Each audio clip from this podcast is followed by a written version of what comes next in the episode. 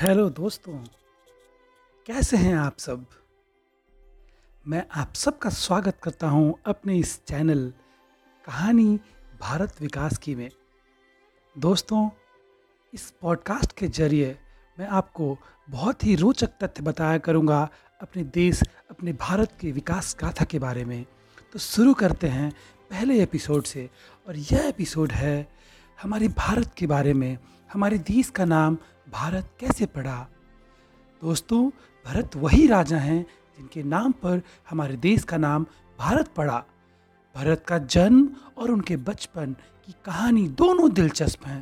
तो कैसे और कहाँ पैदा हुए भरत, आइए जानते हैं। इसके पहले इसके पीछे की कहानी जाननी बहुत जरूरी है। इस श्रृंखला में आइए मैं आपको बताता हूँ कि देवों और असुरों में लगातार लड़ाई चल रही थी, जिसमें देवों की हार हो रही थी क्योंकि मरने वाले असुरों को शुक्राचार्य फिर से जीवित कर रहे थे। देवों के गुरु बृहस्पति का पुत्र कच्छ शुक्राचार्य के पास गया ताकि उनसे पुनर्जीवन के लिए संजीवनी की शक्ति हासिल कर सके। शुक्राचार्य कच्छ को संजीवनी की शक्ति तो दे देते हैं, लेकिन शर्त के अनुसार शक्ति मिलने के बाद कच्छ को वहाँ से चले जाना था। इस बीच शुक्राचार्य की बेटी देवयानी कच्छ से प्रेम करने लगी थी। कच्छ चलने ही वाला था कि देवयानी ने उससे न जाने की प्रार्थना की, मगर कच्छ ने रुकने से इनकार कर दिया और चला गया। देवयानी की एक पक्की सहेली थी शर्मिष्ठा, जो असुरों के राजा वृषपर्वा की बेटी थी। एक बार एक ऐसी घटना घटित हुई जिसने एक तरह से कुरुवंश को जन्म दिया। एक दिन दोनों युवतियां स्नान करने के लिए नदी तक गईं। शर्मिष्ठा असुरों की राजकुमारी थी और देवयानी गुरु शुक्राचार्य की बेटी थी। इसका मतलब यह था कि वह ब्राह्मण कुल की थी, जिसका सामाजिक स्तर उस समय सबसे ऊंचा माना जाता था। इसलिए जब दोनों युवतियां स्नान करने गईं तो उन्होंने अपने कपड़े और आभूषण उतारकर अलग अलग रख दिए। वे नदी में क्रीड़ा कर रही थीं, तभी तेज हवा चली और उनके कपड़े उड़कर आपस में मिल गए। है ना दोस्तों, बड़ी अजीब बात। जब दोनों नदी से बाहर निकली तो कपड़े पहनने की जल्दबाजी में शर्मिष्ठा ने गलती से देवयानी के कपड़े पहन लिए।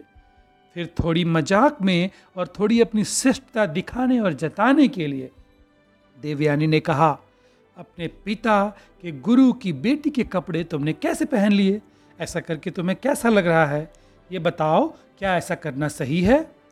शर्मिष्ठा को अपनी गलती का अंदाजा हो गया था, मगर राजकुमारी होने के कारण उसे गुस्सा आ गया। वह बोली, तुम्हारे पिता भिखारी हैं, वह मेरे पिता के सामने सिर झुकाते हैं। तुम लोग मेरे पिता के दिए हुए टुकड़ों पर पलते हो, तुम्हें अपनी जगह पता होनी चाहिए।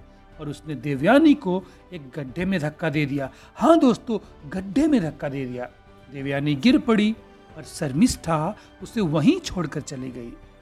जब देवयानी घर लौटी तो वह अपने पिता की गोद में सिर रखकर रोने लगी। वह प्रतिशोध लेना चाहती थी। उसने कहा, आपको इस राजकुमारी को सबक सिखाना ही होगा पिताजी।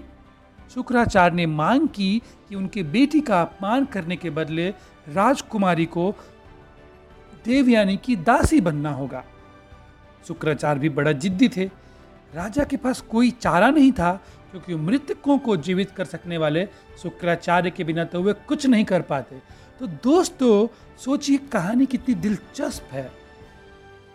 एक तरफ देवयानी को लेना है बदला, शुक्राचार्य के बिना राजा का काम नहीं चल रहा है, और इन सब का हमारे भारत से क्या लेना देना है और हमारे भरत से क्या लेना देना है।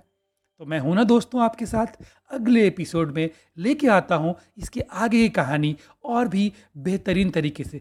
जुड़े रहिए मेरे साथ और सुनते रहिए कहानी भारत विकास की। जय हिंद दोस्तों।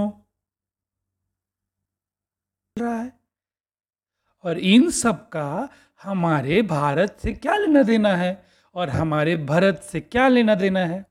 तो मैं हूं ना दोस्तों आपके साथ, अगले एपिसोड में लेके आता हूं इसके आगे की कहानी और भी बेहतरीन तरीके से।